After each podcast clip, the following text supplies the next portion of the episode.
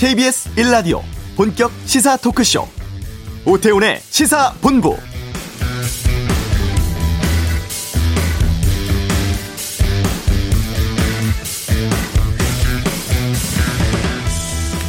세월호 참사와 관련된 박근혜 전 대통령 기록물을 공개하라.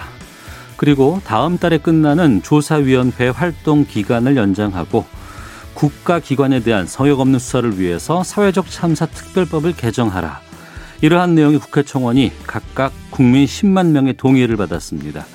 국회 청원은 10만 이상이 동의하면 소관 상임위에서 해당 청원을 처리할 수 있다고 돼 있고 어제 소관 상임위원회인 정무위원회, 국회 운영위원회에 넘겨졌습니다. 청원을 추진한 세월호 가족협의회는 세월호 참사와 관련한 박근혜 전 대통령 자료가 대통령 기록물로 봉인돼 있고 또 국정원이라든가 군의 자료도 접근 권한의 한계로 조사가 미진한 상황이라면서 국회의 결의로 공개해달라고 주장하고 있는데요. 오태훈의 시사본부 잠시 후 이슈에서 세월호 가족협의회 연결해서 청원 내용 또 이후의 절차 등에 대한 의견 듣는 시간 갖겠습니다. 법원이 더불어민주당 정정순 의원에 대한 구속영장 발부했습니다. 21대 국회 첫 현역 의원 구속 사례가 되죠. 양변의 이열지열에서 알아보겠습니다. 2부 정치와투, 민주당 보궐선거 공천 결정, 또 이명박 전 대통령 재수감 소식 등 주요 정치 이슈에 대한 다양한 입장 듣도록 하겠습니다. 오전에 발표된 국토부 모빌리티 혁신 권고안 차차차에서 살펴보죠. 시사본부 지금 시작합니다.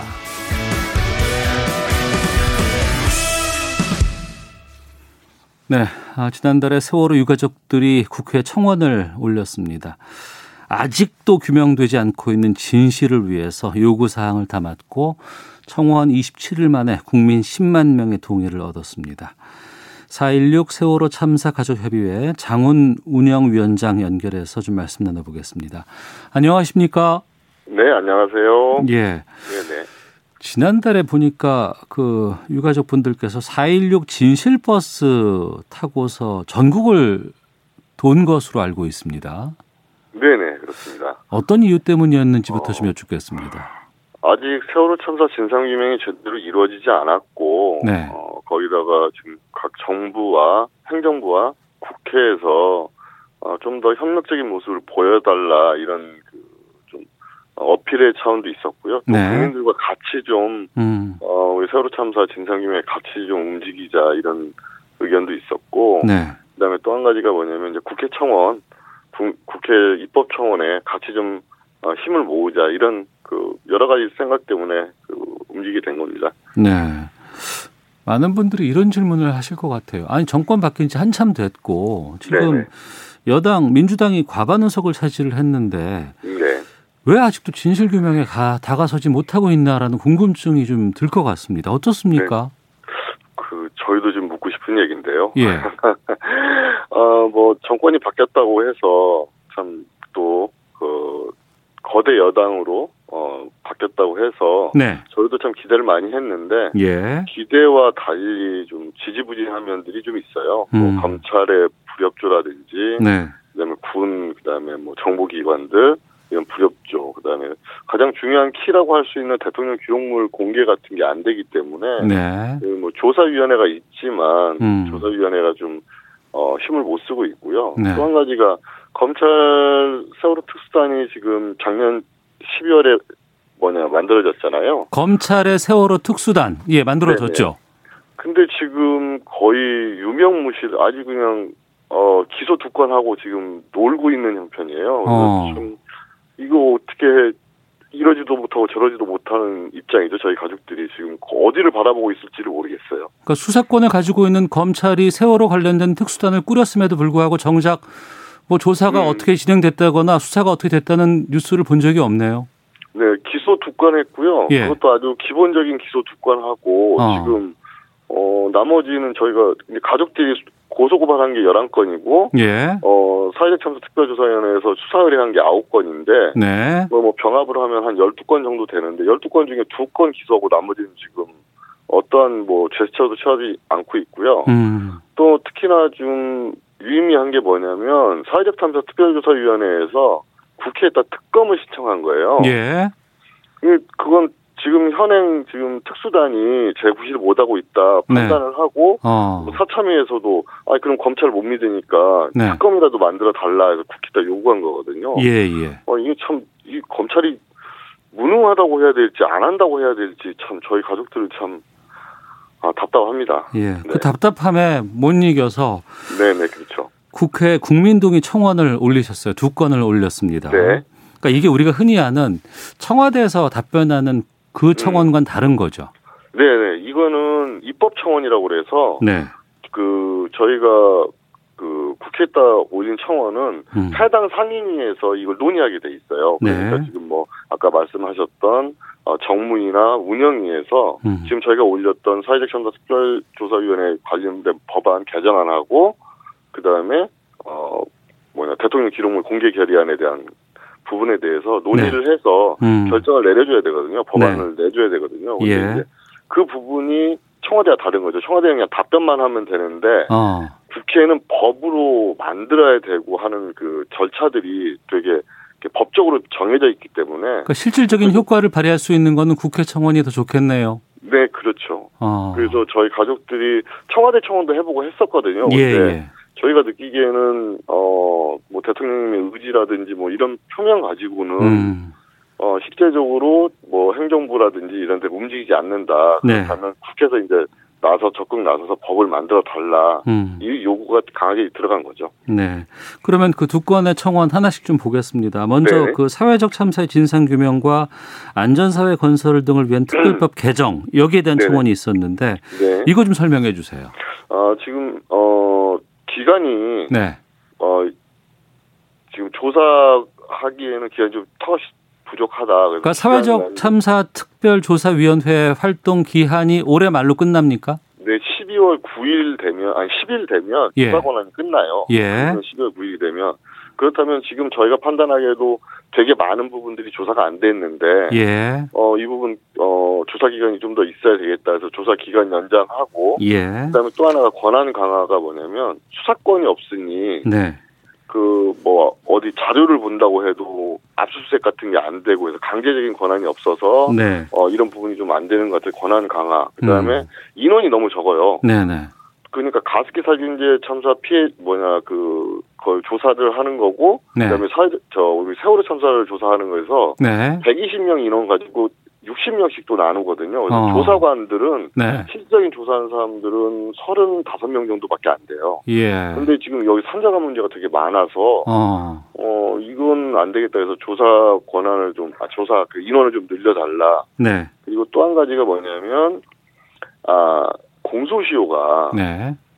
내년 7, 7주기가 되면 4월 15일부로 공소시효가 완성되는 그 범죄들이 있어요. 어떤 것들인가요? 어, 그러니까 뭐 허위 공문서 작성이라든지 업무상 과실치사, 그 다음에 뭐 그 직권남용 이런 것들이 예, 전부 예. 다, 어, 그 공소시효가 완성되기 때문에 그러면 책임자를 밝혀내도 처벌할 수 없다. 아, 예. 어, 그래서 저희 가족들이 그럼 공소시효를 좀 중지를 시켜달라. 음. 연장시켜달라는 게 아니고 당, 당분간 중지를 시켜달라 이 네. 얘기를 하는 거고 또 한 가지가 어그 그러니까 기록을 음. 그러니까 이제 기록을 어 사직 참사 특별조사에서 조사했던 기록들을 이관하는 절차가 네. 좀 제대로 돼 있지 않아서 그 음. 부분을 좀어 좀 더 어, 법에 넣고 있습니다. 네. 그러면 그 요구들은 그 특별법을 국회에서 개정하는 것을 처리하면은 아, 가능해지는 겁니까? 네네네 그렇죠. 지금 박지민 의원이 대표 발의했고요. 네. 어, 지금 61명의 그 시간이 없어서 급히 음. 아니라고, 어, 61분의 국회의원께서 지금 같이, 어, 발의를 동참하셨고, 네. 발의가 된 상태고요. 지금 바로 논의가 시작될 겁니다. 방금 어. 제가 말씀드린 그 내용대로. 예. 그 부분이 특별법 개정에 네네. 대한 청원이고 또 하나가 이제 박근혜 전 대통령 기록물 공개해달라는 청원입니다. 네네. 여기에 대해서도 이게- 좀 말씀해 주시죠. 이게 그래서 저희가 국민 청원을 같이 한 건데요. 네. 이게 연결이 돼 있는 거잖아요. 예. 조사를 하려면 그 열려야 되니까. 음. 근데 이제 어 대통령 기록물에 대한 그 결의는 그 국회의원의 3분의 2가 동의를 해줘야 돼요. 그러니까 200명이 넘는 국회의원이 해줘야 되는데 네. 어 지금 뭐 범여권이라고 한다면 한 180석 좀 넘잖아요. 예. 이분들만 가지고는 안 되는 거예요. 그래서 어. 지금, 야당인 분들한테 그 힘을 좀 빌려와야 되는데 네. 어 그냥 뭐 저희가 공개 결의해달라 가족들만 얘기해서는 좀 명분이 없다. 그래서 음. 국민들과 같이 네. 국민 그 청원이라는 그 수단이 있기 때문에 국민들과 같이 하는 모습을 보이면 네. 야당도 협력하지 않을까 싶어서 음. 저희가 어 국민 청원을 시작한 거고요. 예. 그래서 또또 10만이 넘어서 음. 야당의 또 변화된 모습을 좀 볼 수 있었으면 하는 바람입니다. 네. 네. 박근혜 전 대통령 기록물 가운데 뭘 보고 싶으세요? 아 저희는 박근혜 대통령의 그 사생활이 궁금한 게 아니고요. 예.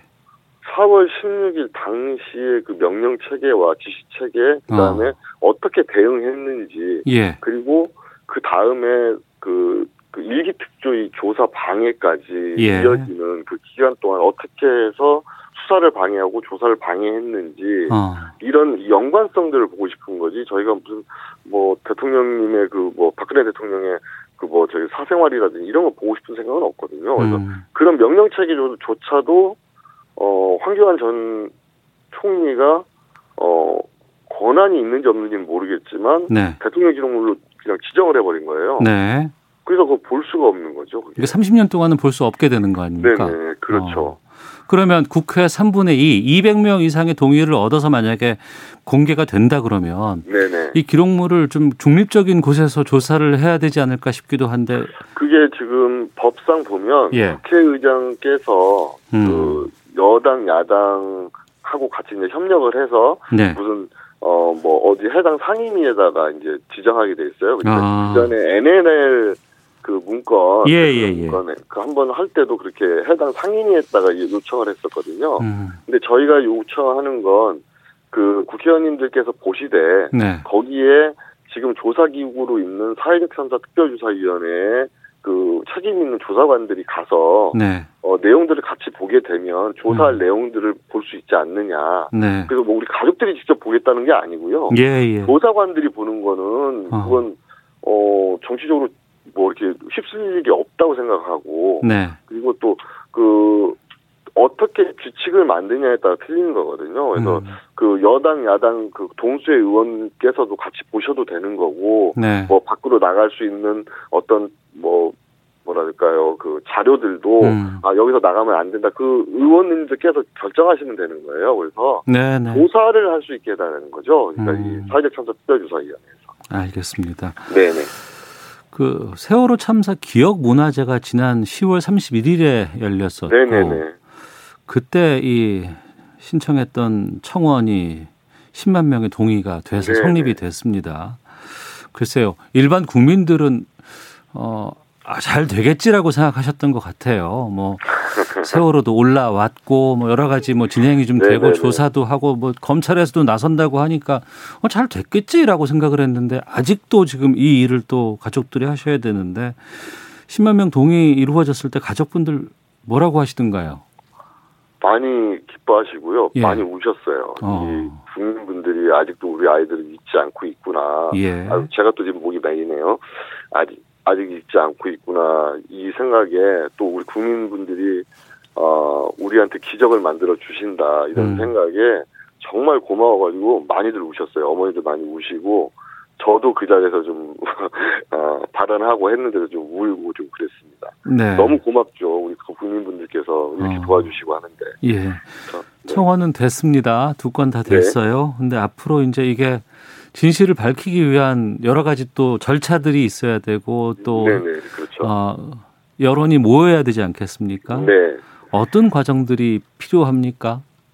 어, 우선은 사회적 참사 특별조사위원회 조사 기간 연장하는 그 법안 네. 그 개정안부터 빨리 통과를 시켜야 돼요. 네. 너무 촉박해서 그 뭐냐 12월 10일 되면 조사 기간이 끝난 다음에 음. 어뭐 일정한 기간 있다가 또 어, 법이 통과된다면 조사가 멈추잖아요. 예, 예. 그래서 이제 연속성이 떨어지고 음. 그래서 그런 부분이 있어서 그 부분부터 빨리 좀 해야 되고 네. 또, 마, 또 어, 마찬가지로 대통령 기록물 공개 결의안도 어, 그 속도에 맞춰서 나가야 되는 거죠. 그래서 국민분들께서 이걸 이걸 지금 듣고 계신 청취자 분들께서도 네. 조금 관심을 가지시고 아 어떻게 됐는지 음. 이런 것들을 좀 어, 관심 있게 좀 지켜봐 주시면 저희가 계속 그 여기에 대한 그 변화 상황 같은 거는 뭐 사주연대 홈페이지라든지 우리 가족협의 홈페이지 이런 걸로 지금 계속 어 모니터링을 할 거거든요. 네. 그 발표할 거고 해서 좀 관심을 가져주시면 저희도 음. 더욱 힘이 나니까요. 네 네. 어, 좀 관심을 많은 관심 부탁드리겠습니다. 어, 국민들의 관심도 관심입니다만 정작 국회의원들이 움직여야 되고 국회의원들이 할 일이잖아요, 이게. 그, 이게 그러면 그. 의원들을 좀 만나 네. 보셨습니까? 여야 반응도 좀 아시는 게 있으면 좀 소개해 주시죠. 아, 여당 측에서는 좀 늦게 시작하지 않았느냐, 예. 좀더 빨리 시작하시지, 이렇게 좀 늦게 됐다, 이런 음. 반응들이 지금 지금 서두르겠다는 의미로 지금 저희가 받아들였고요. 예. 야당 측은 지금 뭐, 저, 그 전에 좀 만나고 지금 요즘은 안 만났는데, 음. 어, 뭐, 기간 연장에는 뭐 동의하는 것 같아요. 근데 이제, 얼만큼 연장하느냐, 뭐, 이런 부분하고, 방금 말씀드렸던 수사권과 뭐, 이렇게 공소시효, 그 부분에 관해서는 좀 논란이 좀 있을 것 같아요. 네. 어, 그런 부분들을 또 잘 넘겨가야죠. 음. 그, 그래서 청취자분들께 부탁드리는 게, 예, 예. 그, 좀 이렇게 아는 국회의원 분들한테 전화 좀 하셔가지고 전화 좀 부탁 좀 드리는 거예요. 예. 아, 이거 사회적 참사 특별조사위원회 이 관련된 법안, 음. 그 세월호 관련 법안, 아, 좀 이렇게 유가족들 의사대로 좀 통과시켜 주십사. 이 네. 부탁도 드리고, 그럴 그 요량으로 지금 전화 통화하고 있는 겁니다. 네. 인터뷰하고 있는 겁니다. 네. 처음으로 돌아가서 좀 다시 질문 드려보겠습니다. 네. 아, 벌써 이제 7년이 다 돼 가는데 네. 아직도 이렇게 진실 규명이 이루어지지 않는 근본적인 이유는 뭐라고 보세요? 아, 저희도 여러 가지 고민을 많이 해봤어요. 예. 그 부분에 관해서. 음. 근데 우선은 2014년 당시에 그 검찰 수사 네. 그리고 그 여러 뭐 감사원이라든지 해심원이라든지 여러 조사기관들의 조사가 네. 어, 제대로 이루어지지 않았다. 첫 단추가 잘못 껴졌다. 어. 저희 가족들은 그렇게 생각하고 있고요. 예. 그게 그러니까 어, 맨 처음에는 좀 폭이 눈에 안 보일 만큼 적다가 이렇게 기간이 오래되다 보니 네. 이게 폭이 너무 넓어져 버린 거죠. 그래서 음. 조사하는 그, 뭐, 폭도 넓어지고, 네. 조사해야 될 곳들도 많아지고, 음. 이게 이렇게 돼서 점점 지지부진해진 게 아닌가. 네. 맨 처음에, 아, 제대로만 했다면 하는 아쉬움들이 좀 남고요. 당시 박근혜 정권 하에서, 음. 아, 너무, 그러니까, 비상식적인 조사와 수사가 이루어졌구나. 이런 예. 생각을 좀 강하게 하고 있죠. 그리고 지금 합리적이지 않다는 지금 검찰 특수단, 세월호 특수단도 어 초기에 너무 잘못했기 때문에 음. 그 당시에 뭐 해경 총장이라든지 그 해경 지휘부를 다시 지금 기소를 했잖아요. 예. 그러니까 2014년도 당시에 그렇게 시작을 했다면 음. 이렇게까지 오래 갈 수- 필요가 있었을까? 예. 그리고 또 인양을 좀 빨리 했다면 이런 논란들이 좀 불식됐을 텐데 하는 좀 아쉬움들이 남죠 지금 그래서 답변이 될지는 모르겠지만 아 정말 아쉬운 시간들이 너무 좀 많죠. 음. 알겠습니다. 이 질문 어떠실까 모르겠는데 하나만 좀 여쭤볼게요. 네. 그 지금 국민의힘의 공수처장 후보 추천위원으로 활동을 시작한 이현 변호사가 세월호 참사 특조위 부위원장 있었, 있었잖아요. 네 부위원장이자 사, 뭐냐 사무처장을 겸직했습니다. 어 그때 또 이제 가족들과 상당한 마찰이 있었던 것으로 알고 있는데 네네. 이번에 공수처장 후보 추천위원으로 활동하는 것에 대해서는 어떻게 보십니까? 아 정말 말도 안 되는 이런 사람들을 왜 추천하는지 모르겠어요. 그 저 추천한 당이 뭐저 알겠지만 아 이분은요 그냥 이렇게 말씀을 드릴게요. 세월호 특조위 일기 특조위 할때 네. 어, 정말 능동적으로 방해한 사람이거든요. 음. 자기, 그러니까 영달을 위해서 능동적으로 방해한 사람인데, 아, 재판에서는 이분이 피해자가 됐어요. 네. 무슨 뜻이죠? 직권남용으로 지금 그, 그러니까 청와대, 당시 음. 청와대 조윤선 등이 해서, 저, 강제해산을 시켰잖아요. 예. 일기특조위를. 근데 그거를, 어, 실, 실행한, 실행한 사람이란 말이에요. 근데 아. 이 사람이, 어, 부당한 걸 실행했다고 해서 이 사람이 피해자가 된 거예요. 정작 피해자는 우리인데, 네. 이, 이게 좀 되게 웃긴 그, 법, 법 적용이죠. 음. 근데 이 사람은 저희가 잘 알고 있는 게 뭐냐면, 너무 능동적으로, 너무 치사하게 다 어, 방해를 했고, 네, 네. 마비를 시킨 사람이에요. 그 당시에. 네. 어. 사무처장을 겸직해서, 예. 그러니까 어, 사무처장님 역할이 어, 모든 그러니까 그 그러니까 예산권이라든지 음. 뭐 회의 주제 뭐 그다음에 하물며 어그 출장비까지도 이 사람이 다 전결을 내야 되는데 그걸. 다 안 해주는 사람이거든요. 아, 그런 식으로 방해한 사람인데 네네. 아 이런 사람을 어떻게 공수처장 후보 와 정말 참 대단하다 생각이 듭니다. 그 알겠습니다. 정도. 그 후보가 네네. 아니고 이제 후보 추천위원으로 예, 이번에 후보, 예, 예, 활동을 한다는 걸 정정해서 말씀드리겠습니다. 네. 알겠습니다. 아, 4.16 세월호 참사 가족협의회 장원 운영위원장 연결해서 좀 상황 들어보고 말씀 나눠봤습니다. 자, 오늘 말씀 고맙습니다. 네, 감사합니다. 예. 자, 이어서 이 시각 교통정보 살펴보고 헤드라인 뉴스 듣고 오겠습니다. 교통정보센터 임초희 리포터입니다. 네, 이 시각 교통정보입니다. 내일까지 초겨울 추위가 이어질 텐데요. 차량 관리에 신경 쓰셔야겠습니다. 현재 남해고속도로 부산에서 순천 쪽으로 전 시간에 7원 분기점 부근에서 화물차 화재 사고가 났고요. 지금도 2차로와 갓길에서 사고 처리 작업 중입니다. 이 사고 여파가 뒤로 창원 분기점 부근까지 미치면서 12km 구간 정체되고 있습니다. 청주 영덕고속도로는 어제에 이어 오늘도 상주 휴게소 부근에서 양방향 차로를 모두 막고 도로 재난 대응 훈련을 하고 있습니다. 이 구간 지나는 차량들을 휴게소 안쪽으로 우회시키고 있으니까요. 전방 상황 잘 살펴주셔야겠고요. 이 여파로 현재 영덕 방향은 남상주에서 상주 휴게소까지 4km, 반대 청주 쪽은 1km 구간 막히고 있습니다. 영동고속도로는 강릉 방향이고요. 여주 분기점 부근과 면원 부근에서 각각 작업을 하면서 2km씩 밀리고 있는데요. 면원 부근에선 승용차 관련 사고까지 발생해서 이 구간 지나는데 더 어려워졌습니다. KBS 교통정보센터였습니다. 헤드라인 뉴스입니다. 어제 국내 코로나19 신규 확진자는 75명으로 이틀째 두 자릿수로 나타났습니다.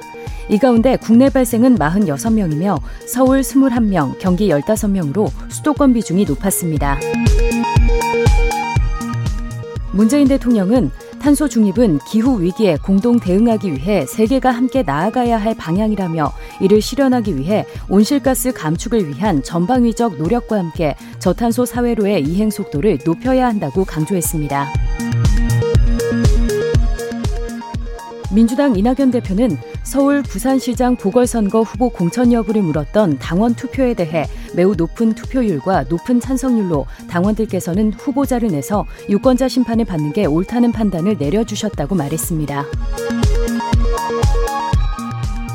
국민의힘 주호영 원내대표가 당원 투표를 통해 내년 서울과 부산시장 공천 방침을 정한 민주당에 대해 이번 재보궐선거에서 후보를 내지 않는 게 가장 제대로 된 피해자에 대한 사과라는 점을 거듭 지적한다면서 후보 공천을 중단할 것을 촉구했습니다. 지금까지 라디오 정보센터 조진주였습니다.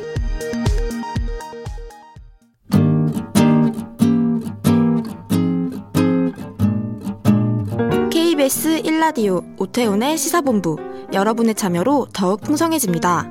방송에 참여하고 싶으신 분은 문자 9730번으로 의견 보내주세요. 짧은 문자는 50원, 긴 문자는 100원의 정보 이용료가 붙습니다. 애플리케이션 콩과 마이케이는 무료고요. 시사본부는 팟캐스트와 콩, KBS 홈페이지를 통해 언제나 다시 들으실 수 있습니다. 많은 참여 부탁드려요. 네, 사회를 뜨겁게 달군 이슈를 다뤄보는 시간입니다. 양변의 이열지열, 양지열 변호사와 함께합니다. 어서 오십시오. 네, 안녕하세요. 예. 어, 지난 총선에서 어, 정정순 더불어민주당 의원이 회계 관련해서 부정 저지른 혐의를 받고 있고 네. 오늘 새벽에 구속됐다고 합니다. 네.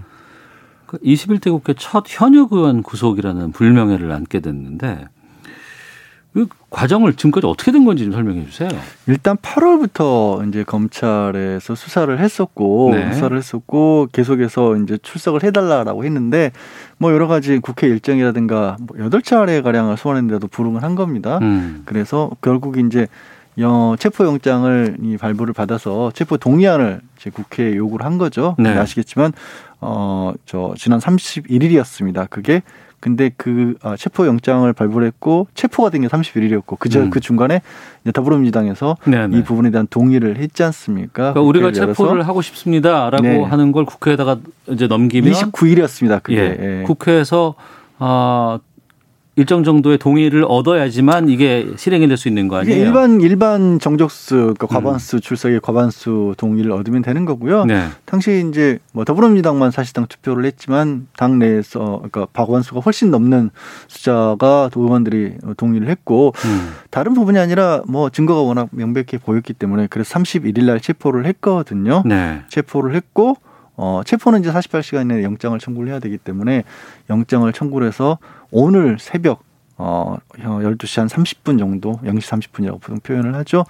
어, 구속이 됐기 때문에 31일부터 계산해서 열흘을 계산해서 9일까지 구속 네. 상태고 어, 법원 허가를 받으면 열흘을 더 할 수 있어 19일까지. 음. 그리고 이제 이후에는 법원에서 사실 이제 구속된 상태에서 계속 개판을 할 것이냐 네. 아니면 어, 정 의원이 적부심을 이제 청구를 해서 아. 바깥에 나가서 재판을 받고 싶다라는 예. 걸 해서 법원의 심리를 받아서 불구속, 불구속 상태에서 재판을 받을 가능성도 있긴 합니다. 음. 예. 정정수 의원 구체적으로 어떤 혐의인 거예요? 어, 총선 과정에서 문제인 거죠. 캠프 관계자들에게 뭐 활동비도 줬다라는 거고 또 회계 책임자 어, 이거를 이제 통해서 한 2천만 원 가량 이 정치 자금, 그러니까 등록을 안 한 정치 자금을 줬다라는 거고요. 네. 그리고 뭐 렌트 렌트카 비용이라든가 명함값 이런 것들을 대납을 다른 사람에게 시켰다라는 음. 부분 그리고 이제 그 지역과 청주거든요. 네. 청주의 자원봉사자 한 3만여 명 가량의 개인 정보를 빼내서 음. 이걸 또 선거에 활용했다. 그러니까 지금 공직선거법, 정치자금법, 또 개인정보보호법까지 그 위반했다라는 부분을 받고 있는 거죠. 공직선거법 관련해서 꽤 여러 명의 의원들이 기소가 된 것으로 알고 있습니다. 네. 다른 분들은 다 그냥 기소만 했는데 네. 이렇게 체포 동의안까지 국회로 넘긴 건 정정순 의원이 유일한 거 아니에요? 그 어떤 차이가 있는 거예요? 아, 일단 금액이 명확하게 특정이 됐고요. 다른 어. 분들이 공석법이라고 하는 건 뭐 선거 과정에서 네. 뭐 명예훼손이라든가 예. 뭐, 뭐 등록 재산 등록이 좀 잘못됐다든가 이런 음. 경우인데 네. 정정수 의원 같은 경우에는 이 일을 문제를 일으 아 이거를 이제 폭로한 사람이 음. 본인의 회계 책임자 였습니다. 아 그러면 그 내용이 좀 구체적으로 네, 드러났겠네요. 구체적으로 아마도 뭐 장부 같은 물증 같은 것들도 있을 가능성이 있기 때문에 어. 이런 경우라고 한다라면 다른 뭐 공직선거법상의 사항과는 상당히 많이 달라지고 예.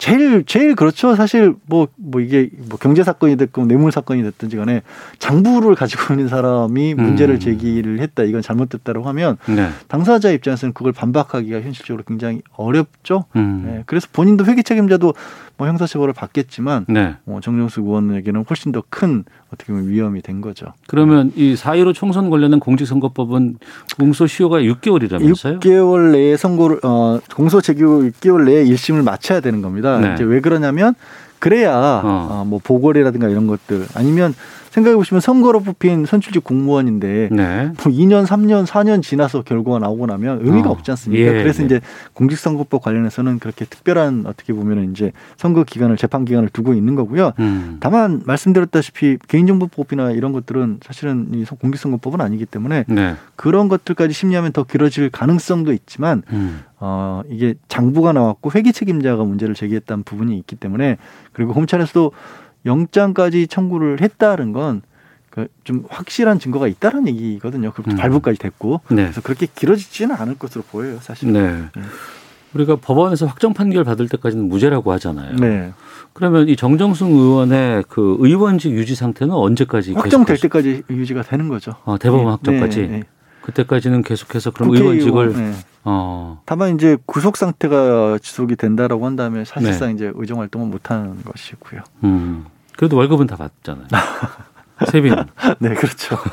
이번에 이제 뭐 근데 저기 그 여당에서 네. 출석을 못 하게 되면 음. 세비를 굉장히 많이 깎는다라고 또 법안 발의한다고 하니까 그거에 네. 따라서 또 달라질 수도 있겠네요. 알겠습니다. 네. 그럼 다른 분들 공직선거법으로 재판에 넘겨진 분들 뭐 지금 보니까 현역 의원이 총 27명이라고 하는데 네. 그분들은 어떻게 되는 거예요? 아직 뭐 그렇게 크게 눈에 띄는 내용들은 없더라고요. 아직까지 네. 제가 봤었을 때는 어. 그러니까 아까 초반에 잠깐 말씀드린 것처럼 선거 과정에 있어서의 선거 운동이라든가 이런 것들이 문제가 되고 있기 때문에 예. 또 혹시 모르죠. 이제 수사를 본격적으로 하고 나서 보면 기소하고 나서 새로운 것들 나올 수도 있겠죠. 네. 음, 알겠습니다.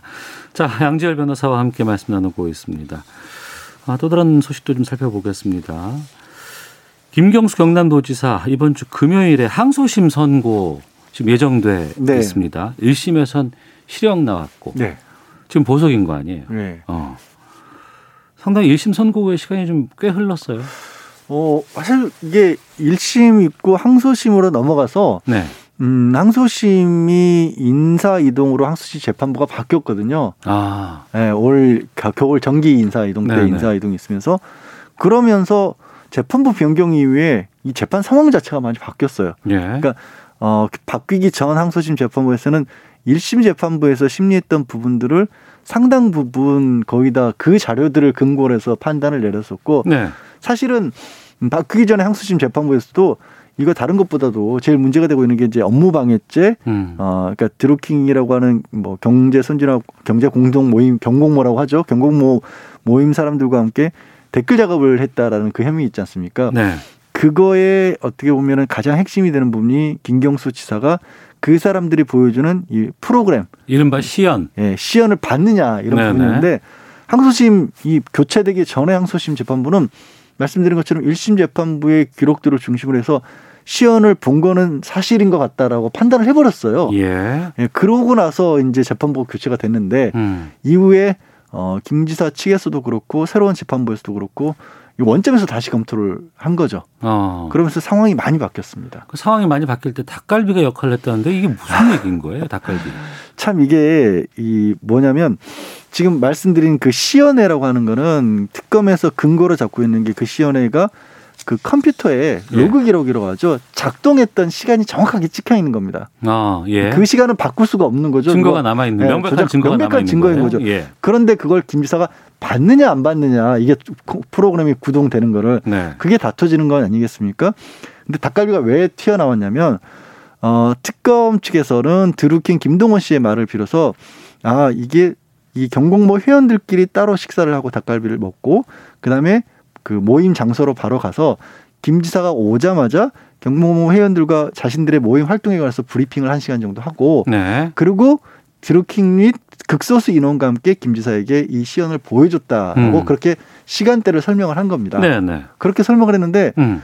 닭갈비가 왜 나왔냐면 그걸 닭갈비집 식당에서 먹었다. 예. 그리고 특검의 수사 내용에서 그 식당에서 어, 수, 어 20명 가량이 밥을 먹고 갔다라는 수사 보고서까지도 이게 1심에서 증거로 썼던 거예요. 그러니까 드루킹코가 관련돼 있는 사람들은 닭갈비 식당에서 닭갈비를 먹었고 네. 그 시간 동안에 김경수 지사가 그 시연을 봤다. 네. 이 시간대 시간대가 맞았다라는 거잖아요. 그렇죠. 그런데 네.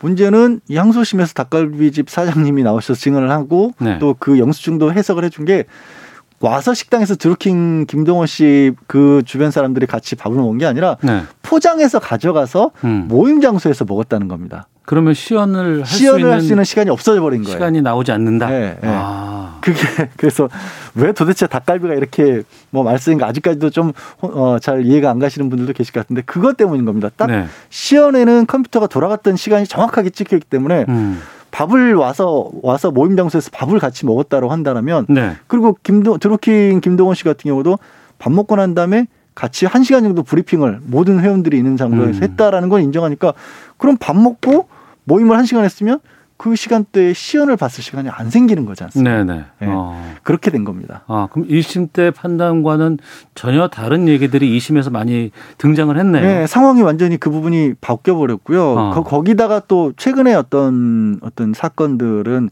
디지털 증거들이 굉장히 중요한 역할을 하거든요. 그렇죠. 핸드폰이라든가 뭐 예. 여러 가지 것들 다 예. 있죠. 근데 항소심 재판부에서 또 하나 나온 게 요 컴퓨터를 시연했던 시간대만 정확하게 나온 게 아니라 음. 김경수 지사의 이 기사분의 스마트폰이 이게 요즘 GPS가 다 추적 기록이 남잖아요. 맞습니다. 자기가 예, 어디 예. 다녔는지 예, 예. 그 모르고 그냥 다니시는 분들도 음. 굉장히 음. 많은데 그걸 또 볼 수 있는 방법이 있거든요. 있어요.